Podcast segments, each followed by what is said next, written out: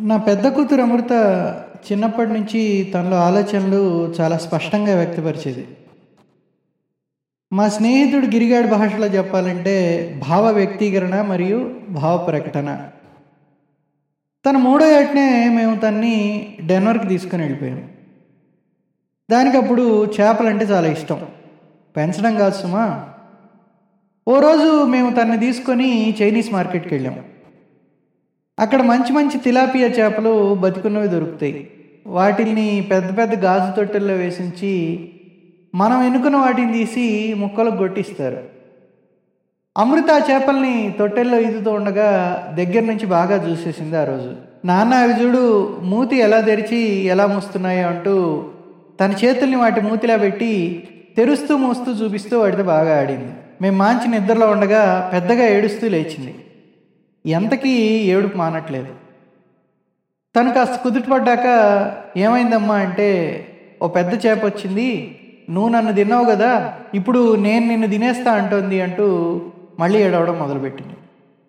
నేను తెగ సంతోషపడ్డా.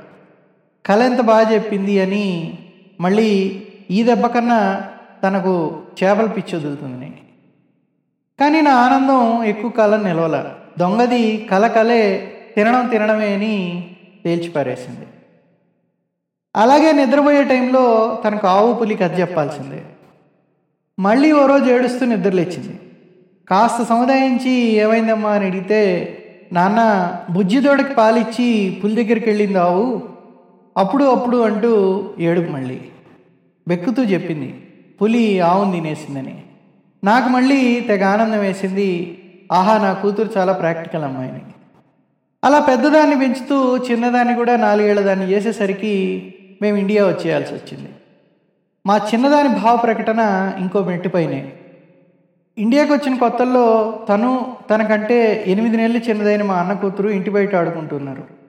అక్కడే మేస్తున్న కోడి పిల్లని మా అన్న కూతురికి చూపిస్తూ దీన్నే చికెన్ అంటారు దాని లెగ్ పీస్ ఉంటుంది చూడు ఎమ్మి ఎమ్మిగా అంటూ చెప్పడం మొదలుపెట్టింది. అది విని ఆ భావ ప్రకటనకి ఈసారి నాకు భయం వేసింది. దీన్ని వదిలేస్తే ఇప్పుడే ఆ కోడి బతుకుండగానే దీనికి ఎక్కడ ఆహారం అయిపోతుందో అని. చాలా గట్టిగా నిశ్చయించుకున్నా. అసలుకే నా పిల్ల పీచుల ఆడనలుసులు వీళ్ళని కాస్త ఈ మాంసాహార హింసకి దూరంగా పెంచాలని.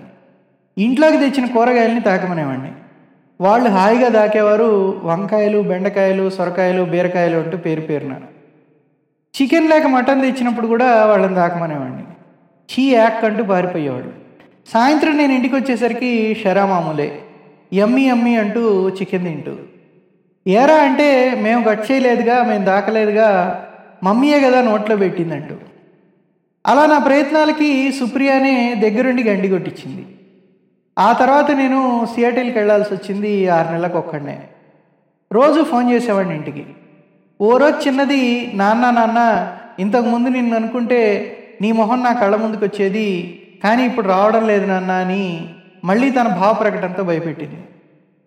ఇక లాభం లేదని వెంటనే వాళ్ళని సియాటెల్కి రప్పించుకున్నాను అంతకుముందు ఎప్పుడన్నా అమ్మంటే ఆముకి ఎందుకు ఇష్టం? ఆముకి బువ్వు పెడుతుంది కాబట్టి అని చెప్పేది. నాన్నంటే ఎందుకు ఇష్టం అంటే ఆఫీస్కి వెళ్ళి ఆముకు డబ్బులు తెస్తాడు కాబట్టి అని చెప్పేది. ఈసారి మాత్రం అమెరికాకి తీసుకొచ్చాడని ప్రకటించడం మొదలుపెట్టింది నా కూతురు. వాళ్ళ చేత మాంసాహారం మానిపించాలని ఇప్పటికీ పట్టు వదలని విక్రమార్కుల్లాగా ప్రయత్నిస్తూనే ఉన్నా. ఇప్పుడైతే భావ ప్రకటన కాదు యుద్ధ ప్రకటనే నా మీద అమ్మ కూతుళ్ళు. నువ్వు బాగా నలభై ఏళ్ళు దేశంలో ఉన్న అడ్డమైనవన్నీ తిని మమ్మల్ని మానమంటావు. మాకు కూడా నీలా తిని తిని విసుగొస్తే మానేస్తామని.